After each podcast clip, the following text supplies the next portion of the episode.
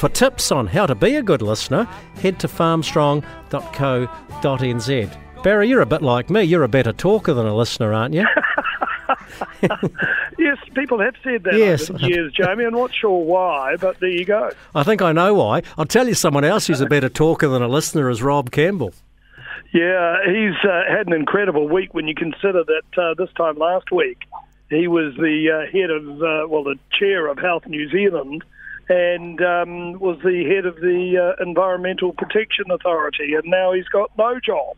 So, uh, well, he's got other jobs, but um, you know, he he will be, I would imagine, uh, looking back on the past week and saying, well, it just goes to show if you're a talker and not a listener, this is what can happen. Yeah, but we've got Brian Roche waiting in the wings. He can take over uh, those two jobs of, of Rob Campbell's because he seems to be in charge of everything.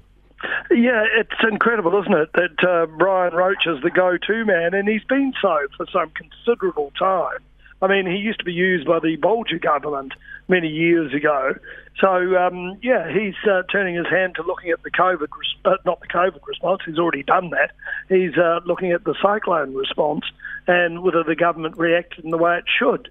But, uh, you know, there are so many questions still up in the air about that, Jamie, and not the least of which is the slash problem uh, from the forests. Now, we saw Stuart Nash, who's also the Minister of Forestry and the Minister of Police, I might add, um, saying that, uh, look, it was only 40% of slash that caused the damage. Well, sorry, he doesn't know that, and uh, he's taking a stab in the dark.